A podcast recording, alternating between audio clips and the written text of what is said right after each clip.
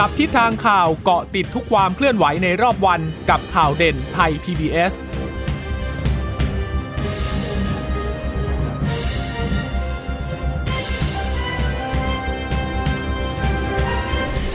สวัสดีค่ะ ต้อนรับคุณผู้ฟังสู่ข่าวเด่นไทย PBS นะคะ เราพบกันเป็นประจำทุกวันจันทร์ถึงศุกร์บ่ายๆแบบนี้ค่ะ มาอัปเดตข้อมูลข่าวสารที่เกิดขึ้นในรอบวัน กับดิฉันจีราชาตาเอี่ยมรัศมีและคุณชนชยนันท์พร้อมสมบัติกำลังจะคุณพึ่งนภานึกได้ เอาวันนี้คุณพึ่งนภาติดภารกิจ ส่งคุณชนชยนันท์มาอัปเดตข้อมูลข่าวสารกันแทนค่ะ ค่ะะสวัสดีค่ะ ค่ะ วันนี้ก็ ร้อนๆเลยนะคะ หลังจากเมื่อวานนี้นี่โซเชียลร้อนฉามากนะคะอืมกรณีวัคซีนที่เอ่อคนที่ลงทะเบียนหมอพร้อมเนี่ยเขาก็ลงล่วงหน้ากันมาเป็นเดือนๆละถึงเวลาหน้ากำลังจะได้ฉีดละก็ปรากฏว่ามีหลายโรงพยาบาลออกมาเทโค้งเลยบอก โอ้ย วัคซีนไม่พอ ขอเลื่อนไปก่อนนะอืมก็เลยกลายเป็นประเด็นทางกทมเองก็ออกมาบอกว่า อะเราก็จัดสรรไปตามจำนวนวัคซีนที่ได้รับมานะ ทางสาธารณาสุขก็ว่ายังไงนะคะ บอกว่า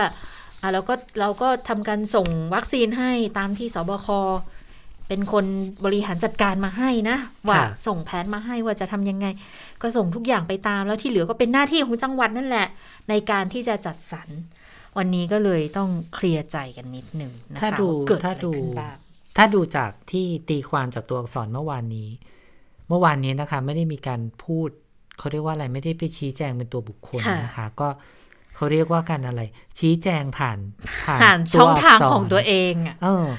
ผ่านผ่านผ่านเพลทเพลตัวทอักษรตัวอักษรเนาะช่องทาง Facebook ใช่ใดๆ ก็ตามมันของก็เลยตัวองไปออกลักษณะว่าเราตีความได้หลากหลายนะคะอืมว่า เอ๊ะมันเป็นความขัดแย้งหรือไม่ค่ะมันเป็นความไม่ลงรอยกันหรือไม่ ไม่ได้พูดคุยกันหรือไม่ เพราะค่ะว่าข้อความที่สื่อสารออกมา เป็นลักษณะการตอบโต้กันไปมาอืมถ้าเราถ้าเราอ่านแล้วตีความจากตัวอักษรใช่นะคะ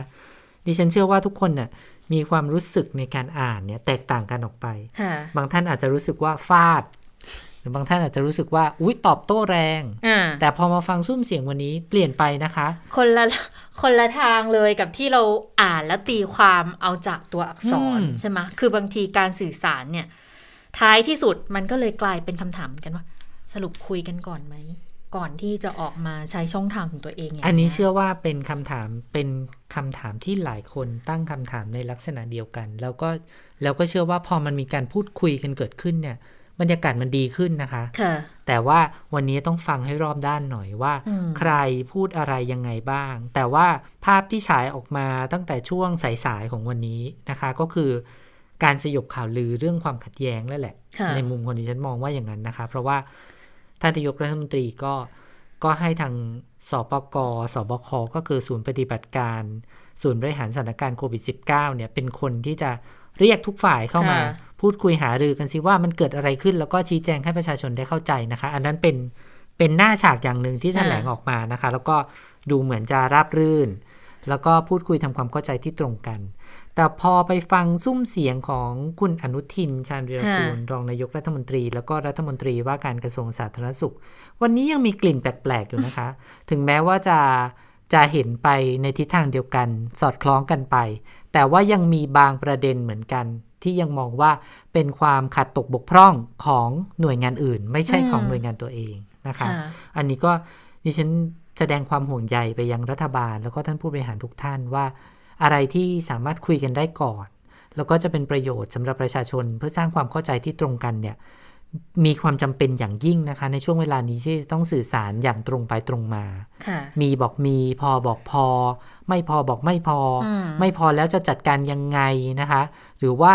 ยืนยันว่าพอพอพอแต่ถึงเวลาแล้วเลื่อนเนี่ย มันมันมันเป็นมิกซิกแนลเนาะเป็นเป็นอืมการส่งสัญญาณที่ทำให้เกิดความผิดพลาดเกิดความสับสนกันขึ้น แล้วก็แล้ว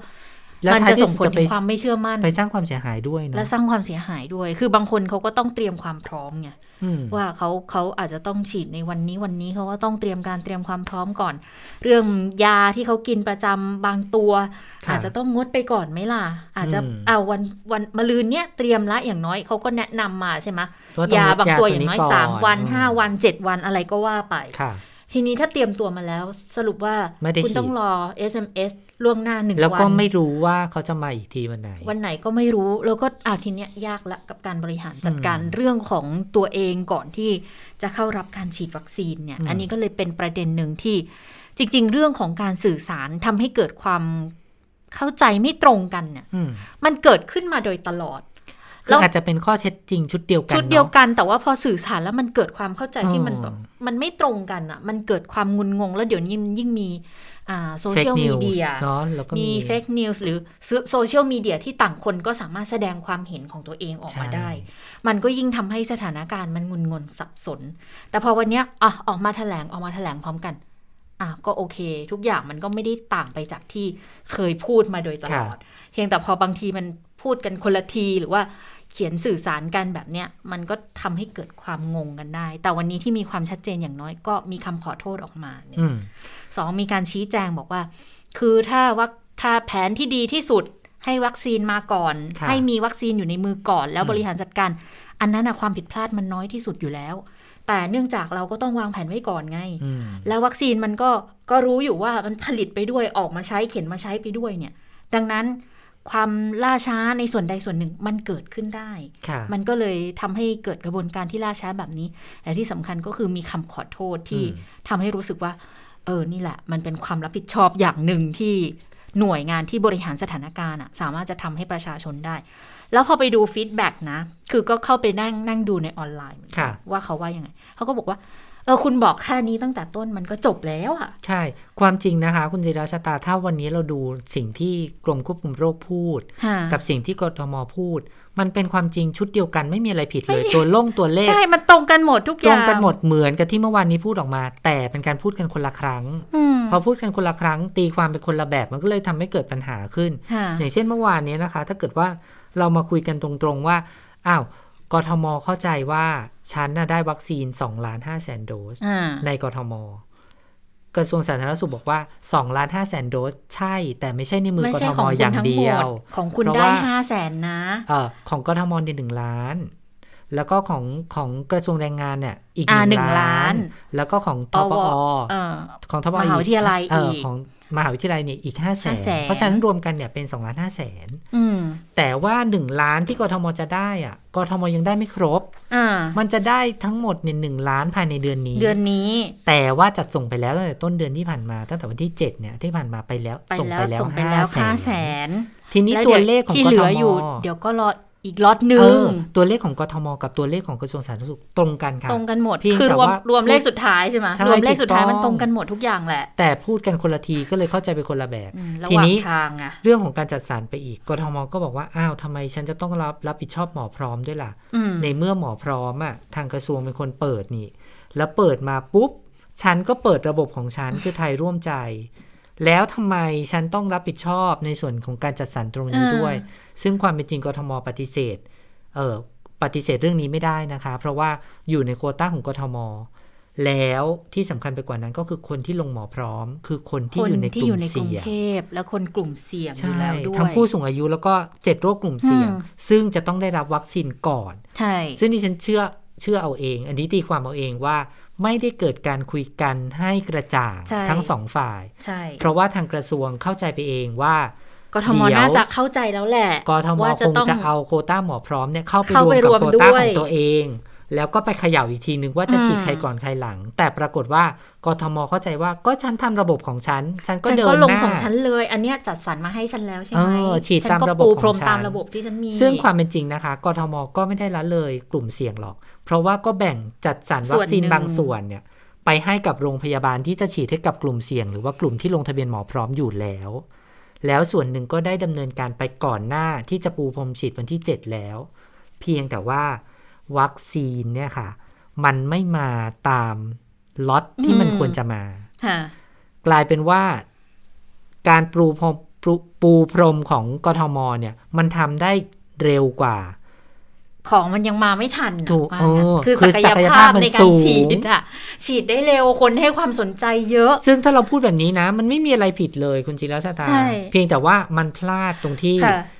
ทำให้คนที่รออยู่อะต้องถูกเลื่อนนัดออกไปค่ะ แต่ถ้าสมมติว่าเราคุยกันตั้งแต่แรกว่า วัคซีนอะมันมีประมาณนี้นะ คุณอ่าจีรชาตาช่วยทำให้มันโฟลว์หน่อยอ่าช่วยฉีดให้มันพอดีพอดีหน่อย แล้วเดี๋ยวพอวัคซีนรอบต่อไปมาประชาชนจะได้ไม่ต้องรอ ไม่ต้องขัดอืมช่วง ไม่ต้องกลายเป็นคอขวด เรื่องนี้จะไม่เกิดขึ้นเลยค่ะ แล้ววันนี้เราก็ไม่ต้องมานั่งเถียงกันว่านั่งใครผิดกันแน่ ใครบูรณาการกันแน่นะคะอืม นั่นแหละมันก็เลยตั้งข้อสังเกตออกว่าเรื่องของการสื่อสารตั้งแต่ต้นเลยล่ะอืมคุยกันแล้วเข้าใจตรงกันยังไงบ้าง คือควรจะต้องสอบทานอีกทีหนึ่งไหมว่า เอะแล้วของหมอพร้อมเนี่ยสรุปให้ควบคุมโรคดูแลไปเลย หรือว่ามันอยู่ในส่วนที่กทมจะต้องจัดสรรนี่ยังไม่จบด้วยนะคุณจิรชาตา เพราะว่าวันนี้รัอัฐนมนตรีรัฐมนตรีพูดอีกทีพูดใช่ขึ้นไหมมาอีกทีหนึ่งเนี่ยอันนี้ก็เริ่มงงกันอีกแล้วกลายเป็นว่าอะอ่าเราต้องทำยังไงก่อนจะไปเรื่องนี้ฉันขอนิดนึงได้ไหมค่ะมีเรื่องหนึ่งที่ที่เป็นประเด็นมาตั้งแต่เมื่อสุดสัปดาห์ที่ค่ะผ่านมา เพราะว่า นายกรัฐมนตรีไปโพสต์ Facebook บอกว่าจะผ่อนคลาย 5 กิจการ 5 กิจกรรมเอ่อในกรุงเทพมหานครให้มีผลแล้วนะคะ แต่ค่ะปรากฏว่าวันนี้ยังเริ่มไม่ได้ยังใช่หเริ่มไม่ได้เมื่อเช้านี้ มันเป็นเงื่อนไขทางกฎหมายค่ะคุณจิรชาดาเพราะว่ากรุงเทพมหานครจะต้องออกประกาศอ่าเพื่อผ่อนคลายสถานการณ์ก่อนถึงอ่าจะมีผลใช่ไหมคะ มันต้องย้อนไปตอนตอนที่ตอนต้นเดือนใช่ไหมอืมกทมประกาศออกมา ว่าแล้วอะฉันจะเปิดละโอเคห้ากิจการเนี่ยสบคเสร็จไปเบรกเขาเบรกอย่าพึ่งขอดูอีก 14 วันอืม14 วันกทมก็ออกมาอะรับลูกตามนั้นสบคแล้วก็สั่งออกมาประกาศก็ออกประกาศมาปิดถึงวันที่ 14 ก็เลยมีผลถึงวันนี้ถึงแหละวันนี้ กลายเป็นว่าสิ่งที่นายกพูด แต่ว่าดิฉันก็ตั้งคำถามเหมือนกันว่านายกพูดก่อนแล้วล่วงหน้าทำไมกทมไม่จัดประชุมอืมเพื่อให้รับกับ คำกับสั่งของคำสั่งนายกล่าสุดของนายกทำไมถึงต้องพูดแบบนั้น เพราะว่านายกเป็นผู้อำนวยการสบคสบคซึ่งใช่สบคอยู่ภายใต้พรกฉุกเฉินใหญ่ที่สุดในการบริหารสถานการณ์นี้แล้ว สั่งได้ทันทีไงเพราะฉะนั้นสิ่งที่นายกพูดควรจะออกเป็นคำสั่งตั้งแต่วันที่รู้ใช่ไหมคะค่ะแต่ก็กลายเป็นว่าเมื่อวานใช่ไหมที่นายกพูดออกมาถูกเมื่อวาน โพสต์ Facebook ดิฉันจะพูดว่าพูดก็ไม่ได้ มีโพสต์เป็นลายลักษณ์ Facebook อักษรเลยล่ะเออแล้วเป็น Facebook ของขนาองยกรันาฐยมกนตรีด้วยมีเครื่องหมายถูกติ๊กถูกข้างหลังแต่ด้วยดิฉันก็ตั้งข้อสังเกตไปทางนายกเหมือนกันว่า นายกมีข้อสั่งการทำไมไม่โดมียหนัตรงงไปสืหอรือยังอ่าหรือว่ากทมทำเป็นไม่รู้ หรือว่าแล้วทำไมมันเหมือนกับต่างคนต่างพูดกันอยู่อืม สุดท้ายแล้วตอนเที่ยงมีประกาศออกมานะคะ ก็เป็นไปตามที่นายกรัฐมนตรีให้ผ่อนคลายแล้วก็นั่นเริ่แหมละวันนี้แหละ เพียงแต่ว่าดิฉันตั้งข้อสังเกตว่าเรารู้ล่วงหน้าทำไมเราไม่ประกาศก่อนอืมเพราะว่า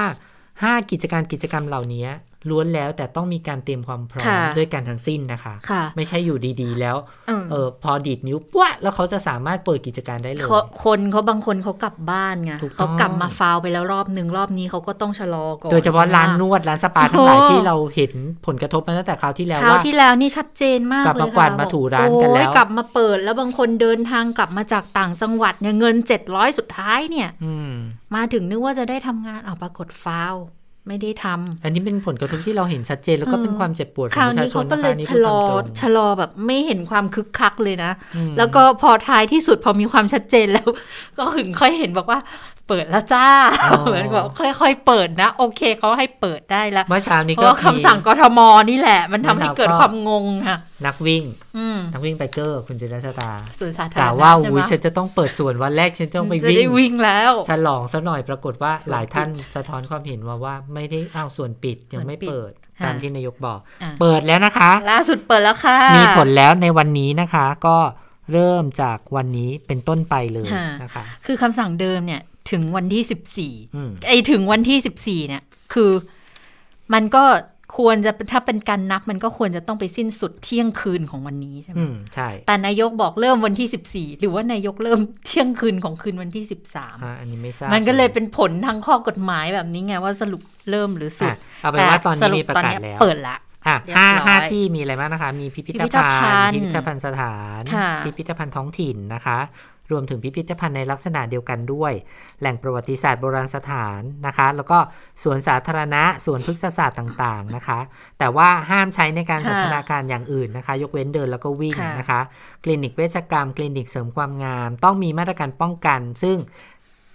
มีการต้องกำกับอืมแพจาทกย์แพต้องทย์กำกับอย่างใกล้ชิดนะคะ แล้วก็สถานเอ่อสถานประกอบการเพื่อสุขภาพ กิจการสปาเพื่อสุขภาพ กิจการนวดเพื่อสุขภาพอะ แต่ว่าอนุญาตเฉพาะการนวดฝ่าเท้าเท่านั้นนะคะ ยังนวดตัวไม่ได้นะคะ แล้วก็ร้านทำเล็บแล้วก็ร้านสัก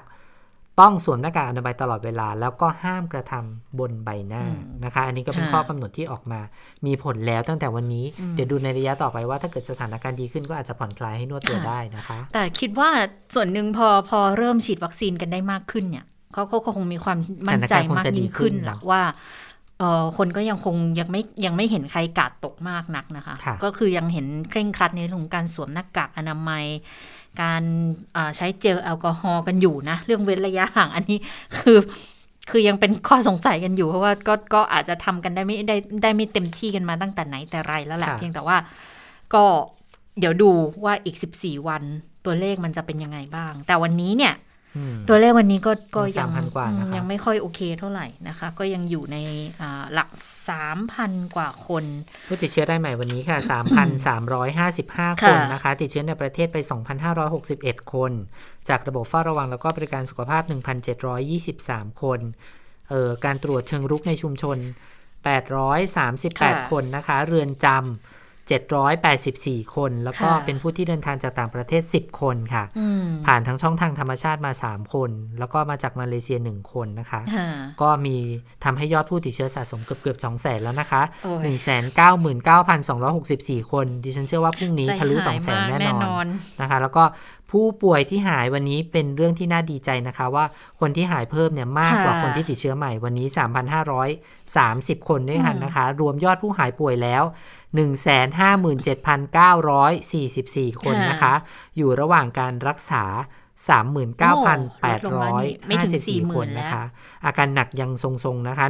1,261 คน ใส่เครื่องช่วยหายใจน้อยลงนะคะ เหลือค่ะ360 คนด้วยกันค่ะค่ะเสียชีวิตเพิ่ม 17 คนเป็นชาย 7 หญิง 10 นะคะ อยู่ในกรทมมากที่สุด 14 คนนะคะค่ะแล้วก็ทำให้ตอนนี้มีผู้เสียชีวิตสะสมแล้ว 1,466 คนค่ะ การฉีดวัคซีนก็แสนกว่าโดสนะคะอ่าสำหรับ วันที่ 13 มิถุนายน 16,882 โดสนะคะ ก็เออสถานการณ์โลกมีผู้ป่วยสะสมอยู่ เท่าไหร่เอ่ย176 ล้านนะคะ เสียชีวิตสะสมไปแล้ว3ล้าน8แสน 19,000 คนด้วยกันค่ะ ค่ะ แต่ว่าสำหรับ 5 จังหวัดที่ผู้ติดเชื้อรายใหม่มากที่สุดกรุงเทพก็ยังคงครองแชมป์อยู่นะคะ 925 คน นครปฐมอีก 292 นนทบุรี 232 สมุทรปราการ 169 ค่ะ แล้วก็สมุทรสาครอีก 158 แต่ทีนี้ที่ต้องดูเพิ่มก็คือคลัสเตอร์เนี่ย มมันเริ่มกระจายไปในต่างจังหวัดเนี่ยเยอะขึ้นนะ คือกรุงเทพเนี่ยตอนนี้กลายเป็นว่าจากเดิมที่อาทิตย์ที่แล้วสักวันศุกร์อยู่ประมาณ 80 คลัสเตอร์มั้ง วันนี้ไม่มีรายงานคลัสเตอร์ใหม่นะคะ เฉพาะกรุงเทพนะ แต่ไปเจอในต่างจังหวัดเยอะเลย คือจุดหนึ่งมันอาจจะไม่ได้เป็นร้อยหรอก แต่ว่าก็ค่อนข้างเยอะอะอย่างนครปฐมไปเจอที่โรงหมู ติดเชื้อ 8 คน สมุทรปราการไปเจอที่หมู่บ้านเอื้ออาทร 34 คนอืค่ะม แล้วก็มีชุมชนเทศบาลตำบลบางเมืองอำเภอเมืองสมุทรปราการก็ติดเชื้อไปอีก 6 คน โรงงานอาหารทะเลที่สมุทรสาครติดเชื้ออีก 12 นะคะ แล้วก็โรงงานปลาแช่แข็งที่สมุทรสาครก็ติดเชื้ออีก 6 บริษัทให้เช่าช่องเย็นที่สงขลาค่ะติดเชื้อ 21 เลย แล้วไปเจอนี่ล็อตใหญ่เลย การสัมผัสกันในชุมชนที่อำเภอเมืองท่าศาลาและพรหมคีรี ที่จังหวัดนครศรีธรรมราช 83 คนค่ะ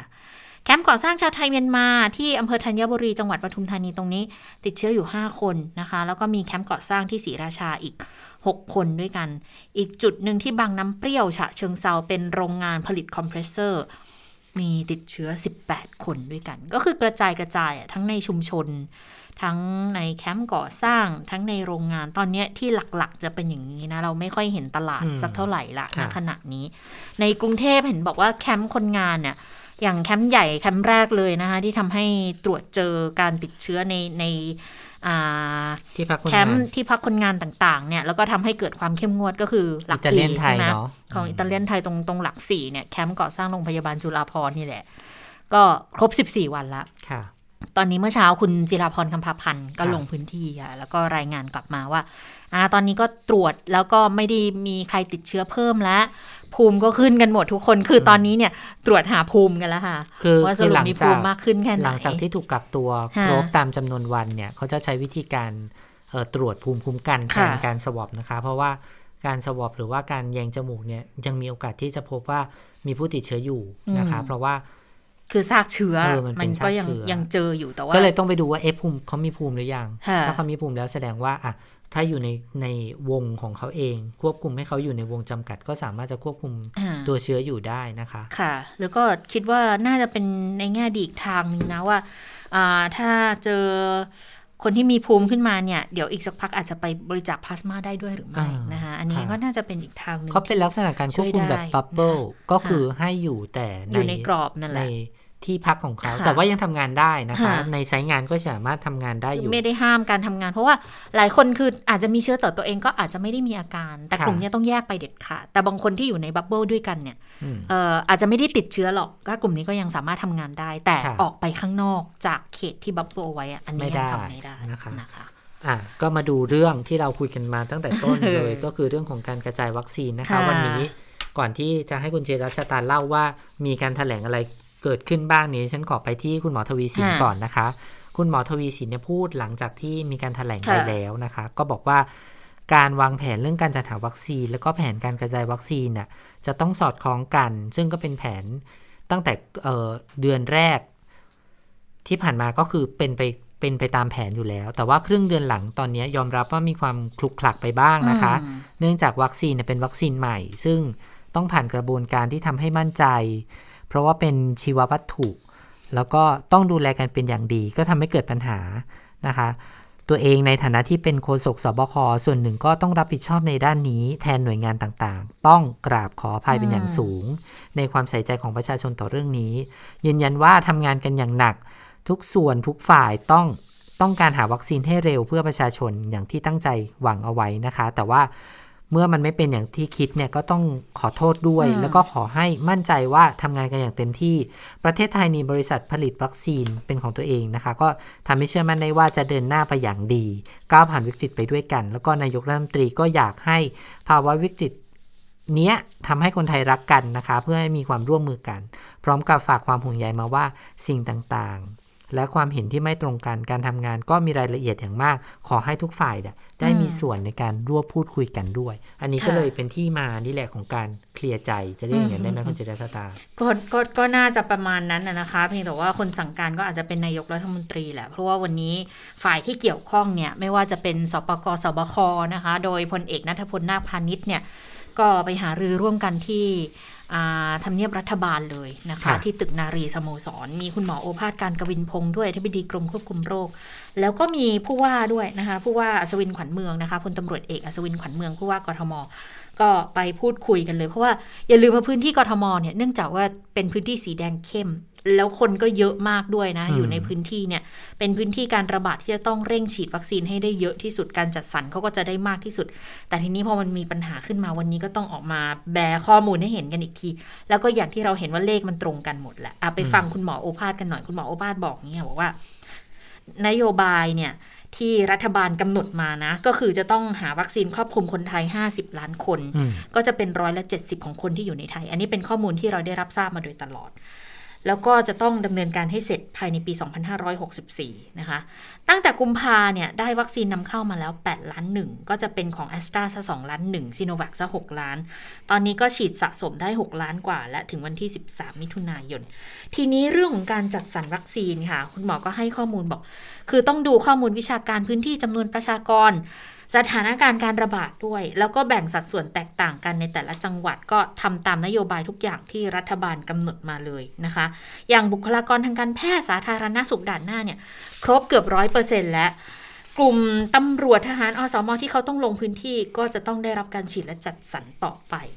ทีนี้เดือนมิถุนายนเนี่ยวางแผนกันไว้ ตอนแรกเราเราวางกันไว้อยู่แล้วว่าจะต้องได้ 6 ล้านมาใช่ไหมคะค่ะแล้วก็มันก็ทยอยเข้ามาแหละ แต่ว่าวันนี้ที่ที่เราได้รับข้อมูลเพิ่ม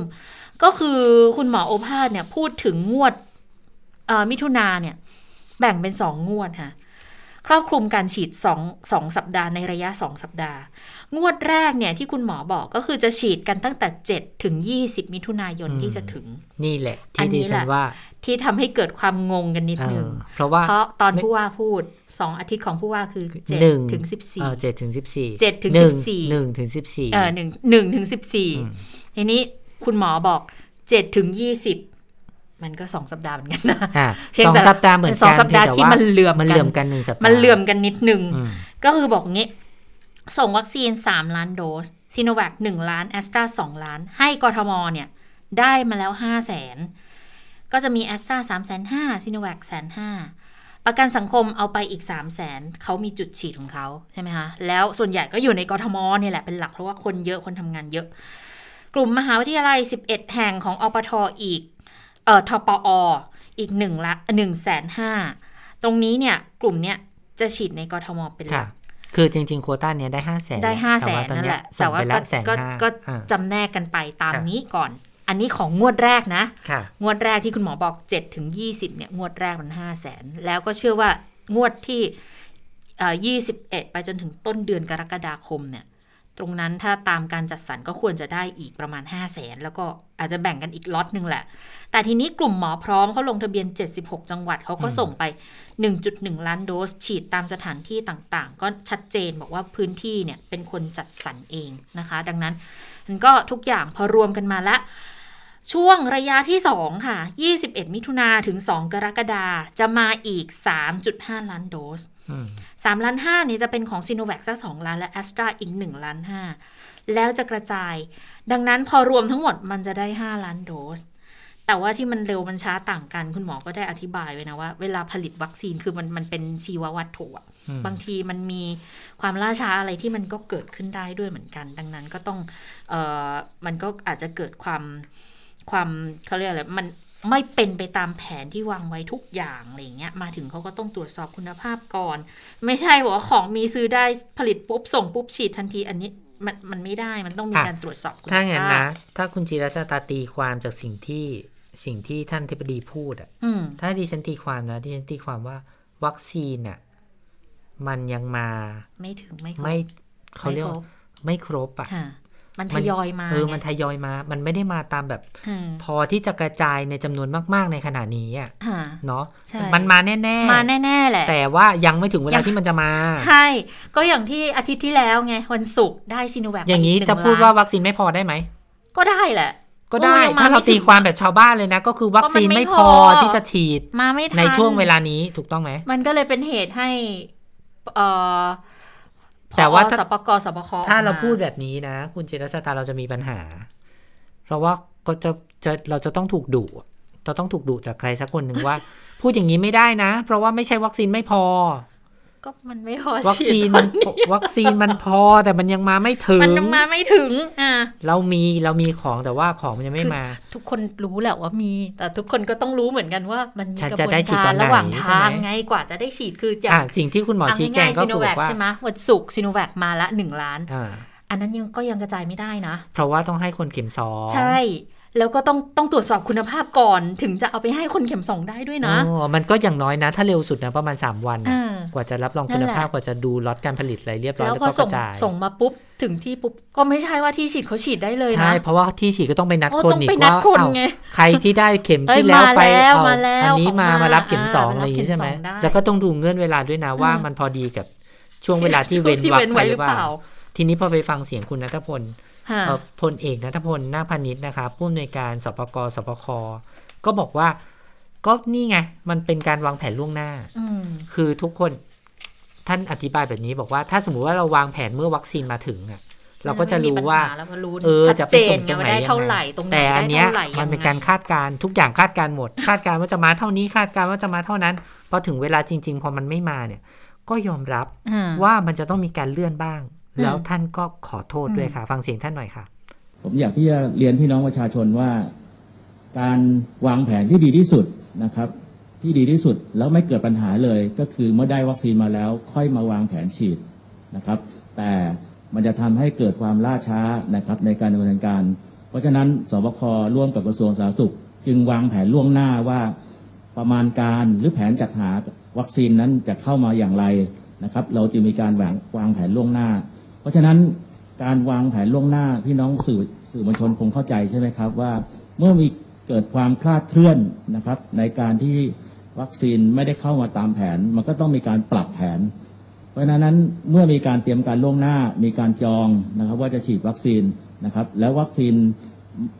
เคลื่อนคาดเคลื่อนในการเข้ามาตามแผน ก็ทำให้ต้องมีการเลื่อนกันบ้าง อันนี้ต้องกราบขออภัยนะครับ พี่น้องประชาชนด้วยนะครับ แต่อย่างไรก็ตามในภาพรวมนะครับ ผมยืนยันว่าในภาพรวมตามที่ท่านนายกดีกรมควบคุมโรคได้ชี้แจงไปแล้วนะครับ ว่าในภาพรวมของเดือนเนี่ยก็ยังเป็นไปตามกำหนดการ เช่น เดือนมิถุนายนนะครับ 6 ล้านโดสก็ยังเป็นไปตามนั้น เพราะฉะนั้นพี่น้องประชาชนบางส่วนนะครับ อาจจะเข้าใจว่าคำว่า 6 ล้านโดสเนี่ยมาตั้งแต่ต้นเดือน ความจริงท่านทิบดีกรมควบคุมโรคได้ชี้แจงไปแล้วนะครับ ว่าจะทยอยมาเป็นงวดงวดๆนะครับ เพราะฉะนั้น การส่งนะครับเข้ามาในราชอาณาจักรของวัคซีนนั้นนะครับ ความจริงบริษัทก็ไม่ได้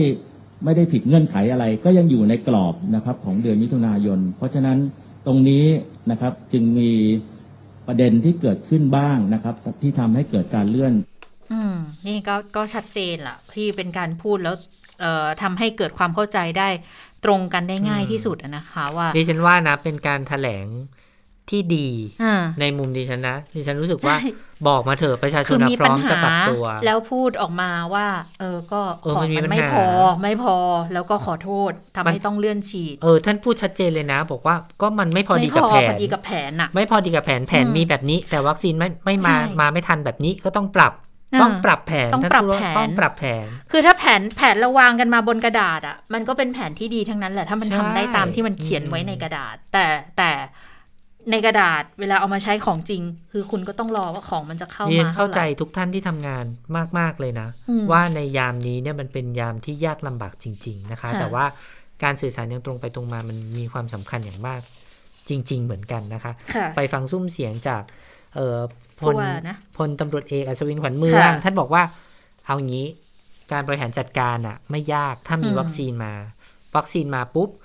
ท่านยืนยันว่ากทมเนี่ยมีศักยภาพในการที่จะฉีดวัคซีนให้กับชาวกทม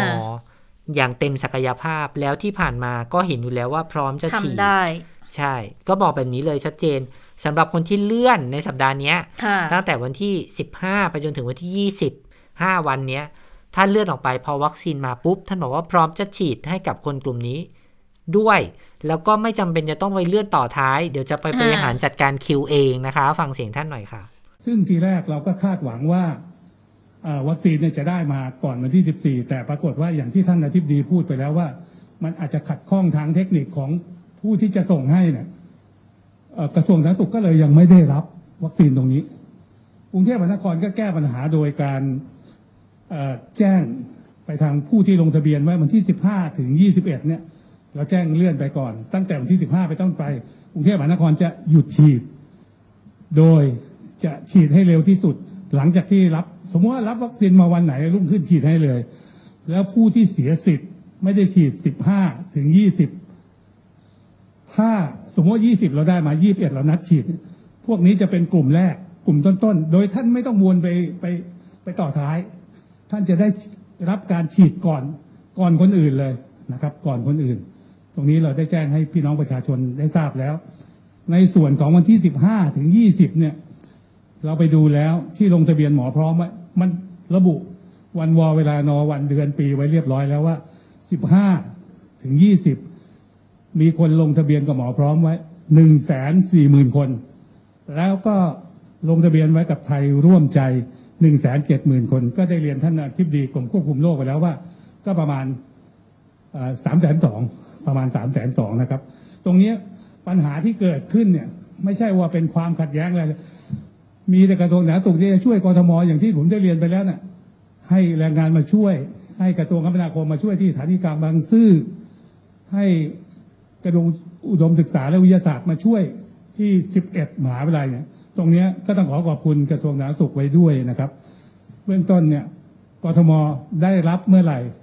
เราจะเริ่มฉีดวันรุ่งขึ้นทันที อืม ก็อย่างชัดเจนเลยได้รับเมื่อไหร่ลุ่งขึ้นฉีดได้คือไม่ได้หมายความว่าเช้าวันนี้ได้ปุ๊บ แล้วคุณเอามาฉีดได้ทันทีต้องนัทุดกอย่างก่อนต้องมีขั้นตอนมีกระบวนการทั้งนั้นนะคะ แล้วก็คิดว่าหลังจากที่ออกแถลงกันมาเสร็จแล้วเนี่ย แล้วเช้าอีกวันหนึ่งก็เริ่มมีข้อมูลมาบอกว่าเออโรงพยาบาลที่กลุ่มที่ลงกับหมอพร้อมอะนะที่ยังไม่ได้เลื่อนฉีดก็สามารถมาฉีดได้ก็เลยคิดว่าคงจะเป็นเลื่อนเอาโควต้าของคนที่ 15 มิถุนายนนี่แหละ มาใส่ตรงนี้ก่อน เพเนี่ยราะถ้าว่าสังเกตว่าคนที่เลื่อนฉีดไปแล้ว ที่เขาไม่ให้กลับมาฉีดใหม่เพราะว่ากลัวประชาชนสับสนใช่นะคะใช่เดี๋ยวเลิกใช่นัดเดี๋ยวนัดอีกอะไรอย่างมันเงี้ยก็นะคะสับสนเลยจริง ๆ นั่นแหละ ก็เลยเดี๋ยวรอนัดกันอีกทีหนึงอืมว่าจะได้วันไหนรอวัคซีนมาค่ะพร้อมแล้วก็ได้จัดนัดให้ให้ทุกท่านอีกทีหนึ่งก็รอกัน สักนิดนึงนะคะ ก็ค่ะอยากให้เห็นใจทุกฝ่าย ถ้าเราฟังแบบนี้นะ คุณเจรัชตาเหมือนมันสมูทแล้วใช่ไหมค่ะฟังจากท่านท่านพลเอกนัทพลค่ะฟัจากเอ่อพลเอกอัศวินพลเอกพอัลศตำรวจวินค่ะฟังอธิบดีกรมควบคุมโรค ดูเหมือนทุกอย่างเข้าใจตรงกันแล้วค่ะว่า วัคซีนมันไม่มาตามกำหนด ก็เลยต้องปรับแผนใช่ไหมคะ แต่แต่อย่างนี้เลยค่ะอืมวันนี้ท่านอนุทินชาญวิรกูล พูดอีกแบบหนึ่งค่ะอืมนักข่าวไปตามถามบอกว่าเอ้ท่านยังไงคะตกลงจะขัดแย้งกับทางกทมหรือเปล่าหรือว่ายังไง อันนี้ที่พูดตรงกันก็คือว่าไม่ได้ขัดไม่ได้ขัดแย้งแย้งคุยกับท่านผู้ว่าเรียบร้อยแล้วนะคะ ก็บอกว่าต่อสายคุยกับพลเอกพลตำรวจเอกอัศวินเรียบร้อยแล้ว ก็มีความเข้าใจตรงกันแล้ว ช่วยกันทำงาน ก็กระทรวงสาธารณสุขเนี่ยจัดส่งวัคซีนไปทั่วประเทศตามข้อสั่งการของสบคก็เกิดความ ข้อตกลงร่วมกันกับสบคอยู่แล้วว่าหน่วยงานนี้จะต้องจัดส่งไปเท่าไหร่ แล้วก็ไม่เคยเปลี่ยนแปลงตัวเลขในการจัดส่งให้กทม ยืนยันว่าจะส่งให้กทมเหมือนเดิม ตามเดิมตัวเลขเดิม แต่อย่างที่ดิฉันเรียนให้ทุกท่านทราบตั้งแต่แรกแล้วว่า มันเหมือนเดิมก็จริง แต่เวลามันไม่เหมือนเดิมค่ะอืมเวลามันมันยังมีความเข้าใจที่คลาดเคลื่อนกันอยู่นะคะ ทีนี้พอไปถามว่าพื้นที่คนใน อย่างเช่นคนในพื้นที่กทมเนี่ยค่ะคุณอนุทินบอกว่าอย่าเพิ่งใจร้อน ถ้าเกิดว่าไม่ได้รับวัคซีนก็อย่าเพิ่งใจร้อน ให้ไปหารือกับสำนักอนามัยของกทมก่อน เพราะว่ามันมีประเด็นเรื่องของโรงพยาบาลน้ำมารักษ์อย่างที่จำกันได้ใช่ไหมคะอืมคุณอนุทินแสดงความไม่พอใจเรื่องนี้นะคุณจิรชตาค่ะเพราะว่าบอกว่าก็โรงพยาบาลนามารักษ์อะยังไม่ได้ถามไปที่สำนักอนามัยกทมเลยทำไมถึงขึ้นโพสต์ว่าให้เป็นถามกับผม มาถามกับรัฐมนตรีว่าการกระทรวงเอ่อ สาธารณสุข คิดว่าเรื่องเนี้ยเป็นเรื่องที่ไม่ถูกต้อง แล้วก็ทำให้ประชาชนน่ะเกิดความเข้าใจผิดนะคะ มันไม่ใช่วิธีการการทำงานที่ถูกต้อง นี่เป็นการตำหนินะอืมตำหนิไปยังไปยังผู้อำนวยการผอโรงพยาบาลนามารักษ์ค่ะนะคะ ก็ถ้าดิฉันฟังจากผู้อำนวยการพูดตอนนั้นดิฉันก็เห็นด้วยนะคะ ว่าผู้อำนวยการโรงพยาบาลเนี่ยพยายามจะบอกว่า มีไม่มี หรือพอไม่พอ ให้พูดอย่างตรงไปตรงมา คือทวงถามหาความจริงนะคะ แต่ว่าดิฉันไม่รู้ว่าในระหว่างนั้นนะได้มีการไปพูดคุยกับสำนักอนามัยหรืออะไรยังไงหรือไม่นะคะ แต่ว่าคุณอนุทินพูดวันนี้อีกว่าการกระจายวัคซีนในกรุงเทพอะก็คงเป็นอย่างนี้เหมือนเดิม เพราะว่าจำนวนวัคซีนของเดือนมิถุนายนทุกหน่วยงานทุกจังหวัดตกลงกันไปแล้วนะคะ แล้วก็อธิบดีกรมควบคุมโรคก็พูดไปแล้วนะคะ ดังนั้นถ้าหากว่ามีวัคซีนส่งไปน้อยกว่าที่ตกลงอะต้องมีคนรับผิดชอบอืม แต่สิ่งที่ดิฉันเป็นห่วงไปมากกว่านั้นก็คือ เรื่องของการอยู่ระหว่างการพิจารณา ท่านท่านอนุทินบอกว่า เดี๋ยวจะเชิญอธิบดีกรมควบคุมโรคมาถาม ว่าตกลงแล้วมันมีคนที่หลุดคิวจากหมอพร้อมมาไปเท่าไหร่อืมที่ยังไม่ได้ฉีดที่ถูกเลื่อนไปเนี่ยค่ะมีเท่าไหร่กันแน่เดี๋ยวจะเรียกมาถามตัวเลข แล้วถ้ากทมฉีดไม่ได้ จะให้กระทรวงอะ ดึงกลับมาเป็นโควต้ากระทรวงเดี๋ยวกระทรวงจะจะฉีดเอง เพราะว่าที่ผ่านมาที่กระทรวงดำเนินการทั้งสถาบันบำราศนดาดูนทั้งโรงพยาบาลราชวิถีเอ่อทั้งที่สถานีกลางบางซื่อศรีธัญญาค่ะไม่มีใครมีปัญหาอะไรเลย นี่กลายเป็นอีกประเด็นแล้วนะคะคุณเจษชะตา เพราะบอกว่า เพราะว่าคุณอนุทินบอกว่า หมอพร้อมเนี่ย ไม่ได้ถูกเอาไปรวมในโควต้าเดียวกับไทยร่วมใจ ซึ่งคุณอนุทินนะตั้งข้อสังเกตว่า พอกทมทำระบบการ ฉีดวัคซีนอ่าของตัวเอง ไทยร่วมใจขึ้นมากทมควรจะเอาโควต้าหมอพร้อมของกทมอะเข้าไปใส่อยู่ในไทยร่วมใจอ่าแล้วนัด ไม่ใช่ต่างคนต่างนัด นี่คือสิ่งที่คุณอนุทินพยายามจะชี้ให้เห็นว่า นี่เป็นความบกพร่องอย่างหนึ่งที่อืมละเลยหมอพร้อมไป ทั้งทั้งที่หมอพร้อม เป็นกลุ่มเสี่ยงอืมเจ็ดโรค และผู้สูงอายุ ซึ่งบอกว่ากลุ่มนี้ต้องได้วัคซีนก่อน พอกทมไม่ฉีดให้กลุ่มนี้ก่อน ก็เลยเกิดปัญหานี่คือประเด็นใหม่ที่คุณอนุทินพยายามจะบอก แล้วก็บอกว่าถ้าฉีดไม่ได้เดี๋ยวจะเอามาฉีดเองฟังเสียงคุณอนุทินค่ะ ยกตัวอย่าง เดี๋ยวจะไปเช็ค เดี๋ยวจะเชิญอธิบดีกรมควบคุมโรค มาพบ แล้วไล่ดูว่า ที่บอกว่าหมอพร้อมที่นัดมาก่อนหน้านี้ ก่อนที่สบคจะยกเลิกหมอพร้อมชะลอหมอพร้อมในเรื่องนัดเนี่ย มีกี่คน ซึ่งส่วนใหญ่เป็นผู้สูงอายุ แล้วก็เป็นผู้ที่มีโรคประจำตัวเจ็ดโรคหลัก ซึ่งควรจะเป็นผู้ที่ได้รับวัคซีนก่อนเพราะเขาเสี่ยงมาก ถ้าตรงนี้ถูกเท เทเท่าไหร่ กระทรวงสาธารณสุขจะ รับมาฉีดเอง เรามีกลางบางซื่อ เรามีบำราชนาราดูนเรามีศรีธัญญา มีราชวิถี มีสถาบันทรงอกมีทุกที่ที่เราสามารถฉีดวัคซีนได้ ก็คิดว่าคงไม่ถูกเทหมด แต่ถ้าเกิดเทแล้วเหลือด้วยความกลุกคลักของระบบ ตอนที่มีการเปลี่ยนผ่าน เดี๋ยวเราก็ตรงเนี้ย เราก็พร้อมที่ไปช่วย ในการเก็บตกมาให้ ในเขตกรุงเทพมหานครนะครับ ก็เนี่ยก็คือ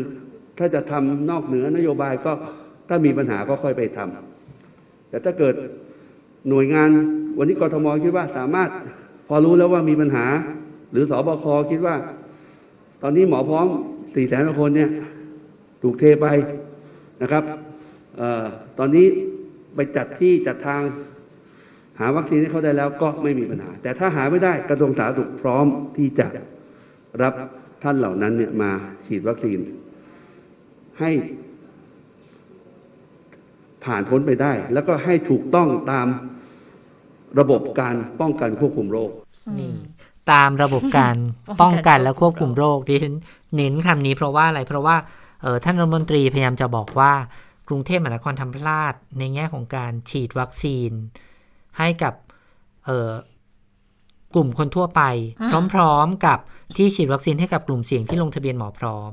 แต่ว่าถ้าดิฉันมองในมุมของกทมนะกทมอยู่ในพื้นที่สีแดงเข้มซีเป็นพื้นที่ระบาดสูงสุด เพราะฉะนั้นดิฉันอยากฉีดให้เต็มที่ให้หมดก่อนกทมน่าจะคิดแบบนี้ แต่ว่าท่านหนุทินมองว่า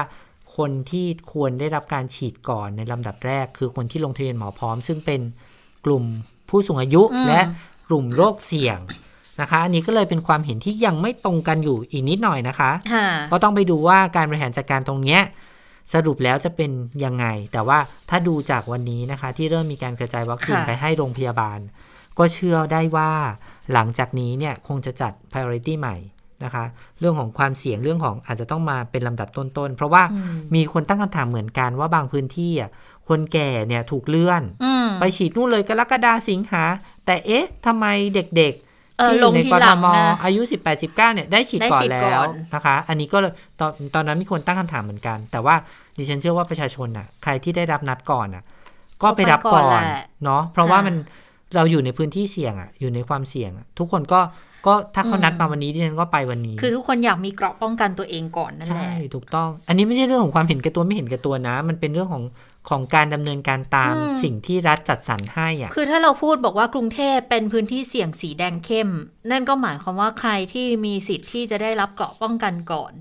ก็ไม่ผิดหรอกที่ตัวเองจะได้ก่อน นี่มันก็ต้องย้อนไปเรื่องของการบริหารจัดการเพราะว่ามันก็จะต้องของหน่วยงานก่อนแหละการระบาดให้ได้ชัดเจนด้วยนะในกลุ่มใหญ่ ๆ แบบนี้นะแต่เชื่อว่าหลังจากนี้ก็คงคงจะปรับ priority ให้เข้ากันแล้วล่ะ คือคงคงต้องพูดคุยให้เข้าใจให้ตรงกันแล้ว โดยเฉพาะในพื้นที่ระบาดหนักอย่างกรุงเทพมหานคร หวังเป็นอย่างยิ่งว่าคงจะไม่มีจะเป็นอย่างนั้น ไม่มีปัญหาเรื่องเรื่องเรื่องนี้กันอีกแล้ว พูดกันทีละทีนี้ น่าจะจบได้แล้วนะคะ ค่ะอ่าวันนี้นอกเหนือจากเรื่องของความชัดเจนในการจัดสรรวัคซีนแล้วนะ วันนี้ก็ลงทะเบียนคนละครึ่งเฟสสามเรียบร้อยแล้วเมื่อเช้าคุณได้ลงไหม ได้ลงดิฉันตื่นมาตอนหกโมงเช้านะดิฉันก็ตื่นก่อนหกโมงเช้านิดนึง ประมาณตีห้าครึ่งดิฉันก็ทำนู่นทำนี่ พอใกล้หกโมงเนี่ยก็มากดดูแอปเป่าตังค์เพราะว่าดิฉันเคยใช้โครงการคนละครึ่งมาแล้วครั้งหนึ่ง ก็เขาบอกว่าคนที่เคยร่วมโครงการต่างๆ ของรัฐมาแล้ว ที่มีแอปเป๋าตังเนี่ย เข้าไปลงในแอปเป๋าตังได้เลยแล้วก็ที่ฉันเคยจองวัคซีนผ่านแอปเป่าตังซึ่งมันง่าย แล้วก็ไม่ต้องกรอกข้อมูลอะไรเยอะ ปรากฏว่าที่ฉันกดเข้าไปมันหมุนคุณมันหมุนติ้วติ้วติ้วเลยดิฉันก็รอสักแป๊บหนึ่งเอ๊ะทำไมยังเข้าไม่ได้หกโมงสามนาทีได้ฉันมองเอ๊ะมันยังเข้าไม่ได้ห้านาทีก็แล้วเจ็ดนาทีก็แล้วดิฉันก็เลยตัดสินใจในนาทีที่เก้าว่าดิฉันจะลองไปลงในเว็บไซต์ดู แล้วก็กดคลิกเข้าไปในเว็บไซต์ปรากฏค่ะว่าลงได้เร็วค่ะคุณจิรัค่ะชตา เร็วแป๊บเดียวกรอกข้อมูลครบแต่ว่าเราจะต้องกรอกข้อมูลซ้ำที่เราเคยกรอกนั่นแหละ ก็กรอกกรอกกรอกข้อมูลเสร็จปุ๊บ ก็มีเอ่อก็กรอก OTP อะไรเรียบร้อยอืมนะคะ ก็ OTP ก็รอไม่นานแป๊บเดียวก็มาแล้วก็กรอกอะไรเข้าไปครบเนี่ยค่ะก็มีก็มีคำยืนยันขึ้นมาว่า อ้าว รับการลงทะเบียนของคุณแล้วให้รอ SMS ภายใน 3 วันใช่ไหมนะอ่าแต่ว่าดิฉัน ได้รับความผิดหวังในลำดับต่อมานะคะ คุณจิราชตา เพราะว่าทำไมอะหลังจากที่เรียบร้อยไปแล้วตอนนั้นใช่ไหมดิฉันก็มาที่นี่อะดิฉันลงทะเบียนผ่านแอปเป๋าตังไม่ได้เพราะว่ามันก็หมุนตลอด ปรากฏว่าดิฉันก็ลงทะเบียนผ่านเว็บไซต์เรียบร้อย พอ 11 โมงค่ะ คุณจิราชตา มี SMS มาหาดิฉันว่าคุณลงทะเบียนผิดพลาด ลงทะเบียนไม่ครบถ้วนทำไมอะ ซึ่งไม่ใช่มีดิฉันคนเดียวนะ โปรดิวเซอร์ดิฉันก็เป็นเหมือนกันอ่า ก็คือได้ได้ข้อความนี้มาดิฉันก็ไม่รู้จะทำยังไงดิฉันก็เลยลงทะเบียนซ้ำไปใหม่อีกทีหนึ่งอืมแล้วก็ตอนนี้รออยู่ว่าดิฉันจะได้เข้ารอบอ๋อหรือว่าตกรอบกันแน่นะคะโอ้วันนี้ดิฉันก็ตื่นมาสิ่งแรกที่ทำก็คนละครึ่งตื่นส่วนบางท่านเข้าเว็บเลย เพราะว่ายังยังไม่เคยอ่ายังไม่เคยใช้มาตรการเหล่าอ๋อนี้ยังไม่เคยมีาก่อนแอปด้วย มีมีแอปแล้วคือเคยลงเราเที่ยวด้วยกันอ๋อไว้เราแต่ว่าเที่ยวด้วยกันไม่ได้ไป activate สิทธิ์อะา คือแบบาลงได้สิทธิ์แล้วแต่ว่าไม่ได้ใช้ใน 14 วันไงอ๋อก็เลยก็คิดเลยว่าถูกตัดสิทธิ์ไปอ๋อคงถูกตัดสิทธิ์แล้วก็ก็เลยตัดสินใจว่าเข้าในเว็บเลยอย่างอ่าเดียวอ่าซึ่งก็ลงไปนั่นนะขั้นตอนเหมือนกันหมดทุกอย่างค่ะกรอกข้อมูลอะไรเสร็จเรียบร้อยกรอก OTP แล้วก็มีคำยืนยันมาบอกว่ารอสามวันนะ รอ SMS ตอนนี้รออยู่ตนนี้ก็ก็รออยู่ เพราะว่ายังไม่รู้ค่ะว่าระบบมันจะเป็นยังไงบ้างเพราะว่ายังไม่มี SMS อะไร แต่ว่ามียืยับางท่านใดๆที่ลักไก่เข้าไปหลังจากลงทะเบียนเสร็จก็ลักไก่เข้าไปดูในแอป ในแอปพลิเคชันเป่าตังเนี่ยปรากฏว่ามีบางท่านได้รับคำยืนยันแล้วนะคะเหรอคะยืนยันว่า เออท่านได้เข้าเลขบัตรประชาชนของท่านได้เข้าร่วมเฟสสามแล้ว นั่นดิฉันเชื่อว่าอันนั้นน่ะหมายความว่ายืนยันเข้าร่วมโครงการเรียบร้อยแล้วทำไมแต่สำหรับล่ะดิฉัน ยังรอมงต่อไปนะคะ ไม่รู้ว่าจะมงหรือเปล่าหรือว่าจะไม่ตกรู้รอว่าจะบตกรอบหรือเปล่า เพราะว่าอย่างนี้วันนี้ก็รู้สึกเหลืออีกประมาณ 9 ล้านกว่าแล้วนะคะนั่นก็แหละเลยคือใครที่โอ้โหใครที่มีปัญหาตอนนี้นะคะที่ฉันแนะนำว่าแอปเป่าตังใช้ได้แล้ว ถ้าสมมติค่ะว่าใครที่ลงทะเบียนในเว็บไซต์แล้วก็เป็นปัญหาแบบดิฉันเนี่ยก็ไปลงซ้ำอีกทีหนึ่งเพราะว่าสิทธิ์ยังเหลืออยู่ แล้วก็รอคำยืนยันว่าเราจะลงทะเบียนได้อีกหรือเปล่านะคะอ่าแล้วยังไงล่ะเนี่ย แล้วก็เลยต้องต้องลุ้นเดี๋ยวเดี๋ยว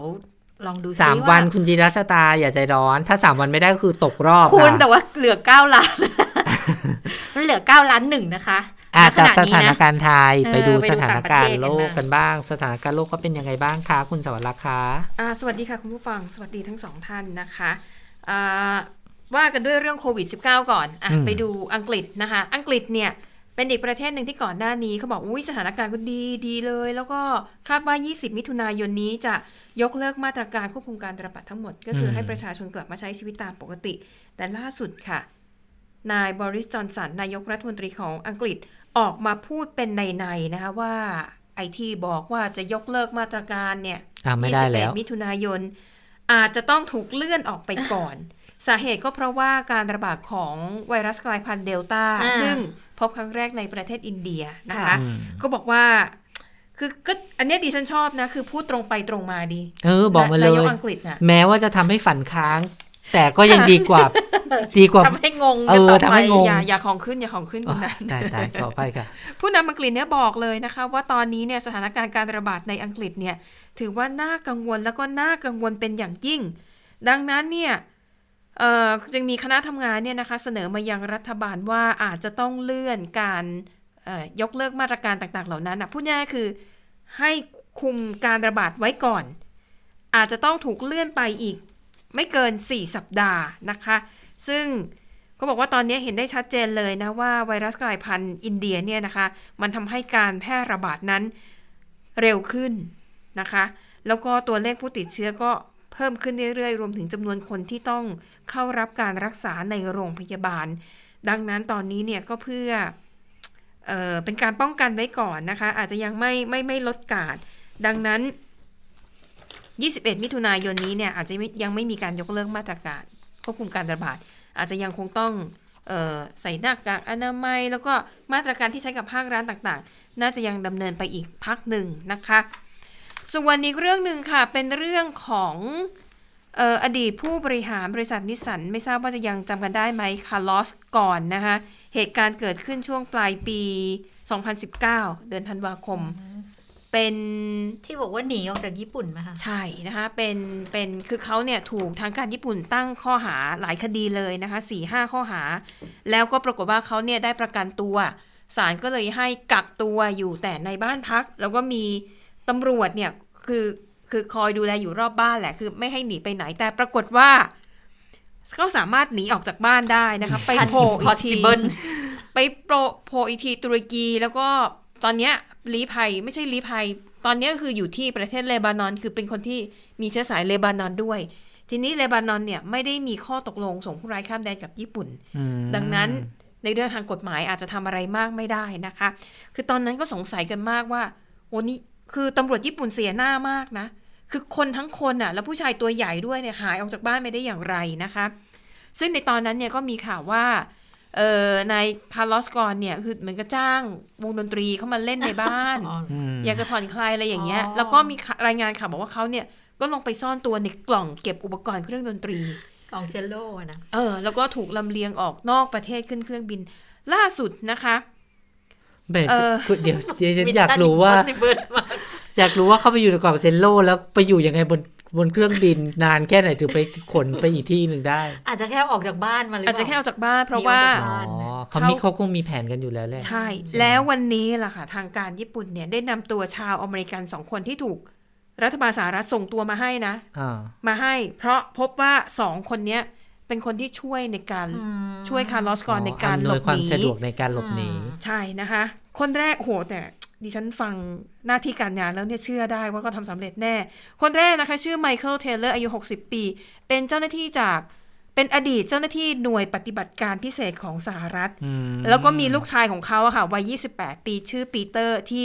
ร่วมมือกันอืมวางแผนในการนำตัวคาร์ลอสกอนเนี่ยออกจากบ้านพักในญี่ปุ่น แล้วก็หนีไปถึงเลบานอนได้สำเร็จ นะคะ รายงานข่าวบอกว่าทั้งคู่นะคะได้รับเงินจากคาร์ลอสกอนเนี่ยประมาณ 39 ล้านบาทอืมเพื่อเป็นค่าตอบแทนที่ใช้ในการหลบหนีในครั้งนี้ แต่ว่าเอ่อผู้ต้องหาเนี่ยนะคะเขาอ้างว่าอย่างนี้บอกว่าเงิน 39 ล้านที่ได้มาเนี่ยเกือบทั้งหมดถูกใช้ไปกับการวางแผนในการหลบหนีนะคะ ไม่ว่าจะเป็นเอ่อค่าจ้าง เอ่อเจ้าหน้าที่ค่าจ้างคนอืมต่างๆนะคะ ค่าเช่าเครื่องบิน เครื่องบินเจ็ตอืมคือเช่าเครื่องบินเช่าส่วนตัวเหมาลำเลย เออ แล้วเขาบอกว่า ค่าใช้จ่ายต่างๆ เหล่านี้สูงมาก จนอะพูดง่ายๆคือเขาไม่ได้กำไรไม่ได้ส่วนได้ส่วนเสียอะไรเออเอออัอันนี้คือคำกล่าวอ้างนะเออแต่เราก็ไม่รู้ว่าจริงหรือเปล่าใช่ไหมตายแล้วทำไมไม่บวกเพิ่มเดี๋ยวทำไมไม่บวกเพิ่มไปล่ะคะอ่าฮะนะคะอะเขาบอกอันนี้คือความคืบหน้านะคะในการดำเนินคดี ก็ ถ้าหากว่าศาลญี่ปุ่นตัดสินว่าผิดจริงนะคะ ทั้งสองพ่อลูกนี้ก็จะอาจจะถูกลงโทษด้วยการจำคุกสูงสุดเป็นเวลานาน 3 ปีอืมนะคะ ส่วนคาร์ลอสกอนก็ถ้ายังอยู่ในเลบานอนต่อไปไม่มีปัญหา เพราะมันไม่ได้มีกฎหมายเอ่ออมข้อตกลงสนธิสัญญาส่งผู้ร้ายข้ามแดนได้ระหละว่างกันสามสิบเก้าล้านเหลือกี่ล้านไม่รู้นะ แต่ว่าไปติดคุกสามปีค่อยออกมาใช้ค่ะพอได้อยู่ไหม ปิดท้ายนะคะ เป็นเรื่องสำคัญมากทางประวัติศาสตร์นะคะ ถ้าพูดถึงชื่อของฮิเดกิโตโจนะคะคนนี้เป็นอดีตนายกรัฐมนตรีของญี่ปุ่นในยุคสงครามโลกครั้งที่สองเป็นคนที่มีบทบาทสำคัญในการวางแผนโจมตีฐานทัพของสหรัฐที่เพิร์ลฮาร์เบอร์อืมแล้วมันเป็นจุดที่ทำให้สหรัฐตอน ซึ่งตอนแรกเนี่ยไม่ได้เข้าร่วมสงครามโลกครั้งที่สองอย่างเต็มตัวนะ แต่พอโดนถล่มอเมริกาเข้ามาเลยค่ะ แล้วก็ถล่มนางาซากิ ถล่มฮิโรชิมาอืมจนทำให้ญี่ปุ่นค่ะนั้น ยอมแพ้ประกาศยอมแพ้ในเวลาต่อมา ที่นี่ประเด็นก็คือว่า หลังจากที่สงครามสิ้นสุดลงเนี่ยฮิเดกิโตโจเนี่ยถูกนำตัวขึ้นศาลทหารระหว่างประเทศแห่งตะวันออกไกล อันนี้เป็นชื่อเฉพาะ เป็นศาลที่สหรัฐกับประเทศพันธมิตรตั้งขึ้นมาอืมเพื่อดำเนินคดีกับผู้ที่มีส่วนเกี่ยวข้องในการสังหารค่ะคนในยุคนั้นนะนะคือเหตุการณ์มันเยอะแยะมากมาย แต่ประเด็นคือว่า ที่ประวัติศาสตร์รู้ก็คือว่าฮิเดกิโตโจถูกตัดสิน ประหารชีวิตด้วยการแขวนคออมแต่ที่ผ่านมาไม่เคยมีการเปิดเผยว่าร่างของเขาเนี่ยไปถูอกยู่ที่ไหนจัดการอย่างไรอืมถูกนำไปไว้ที่ไหน แต่ว่าล่าสุดนักวิชาการของญี่ปุ่นค่ะ เขาไปสืบค้นเอกสารชั้นความลับ ซึ่งเอกสารชั้นความลับของอเมริกาเนี่ยพอถึงระยะเวลาหนึ่งเขาจะอนุญาตว่าสามารถเปิดเผยได้แล้วนะ ปรากฏว่าเขาไปเจอเอกสารที่นี้ที่ระบุว่า ร่างของฮิเดกิโตโจนั้น หลังจากถูกประหารชีวิตศพถูกนำไปเผา แล้วอัฐิของเขาเนี่ยเอ่อถูกนำไปโปรยนะคะเหนือมหาสมุทรแปซิฟิกห่างจากเมืองโยโกฮาม่าของญี่ปุ่นประมาณ 50 กิโลเมตร โดยเอ่อนักบินของกองทัพสหรัฐเนี่ยเป็นคนที่นำอัฐิไปโปรยอืมนะคะ ทีนี้มันก็เลยทำให้เหมือนกับไขข้อข้องใจอะ่ะคือสงสัยกันมานานแล้วว่าจัดการยังไง ทีนี้สาเหตุที่สหรัฐนำอัฐิไปโปรยในทะเล มันจะคล้ายๆกับกรณีของ อุสมาบินลาเดนที่อืมค่ะค่ะไม่ให้มีที่ฝังศพเป็นที่เป็นทาง เพราะอืมไม่ต้องการมันจะให้กลายเป็นผู้สัญลักษณ์อืมถูกต้องอะก็ถือว่าเป็นข่าวใหญ่ในแง่ของประวัติศาสตร์นะคะค่ะค่ะ และทั้งหมดก็คือข่าวเด่นไทย PBS วันนี้เราทั้ง 3 คนลาไปก่อน สวัสดีค่ะ สวัสดีค่ะ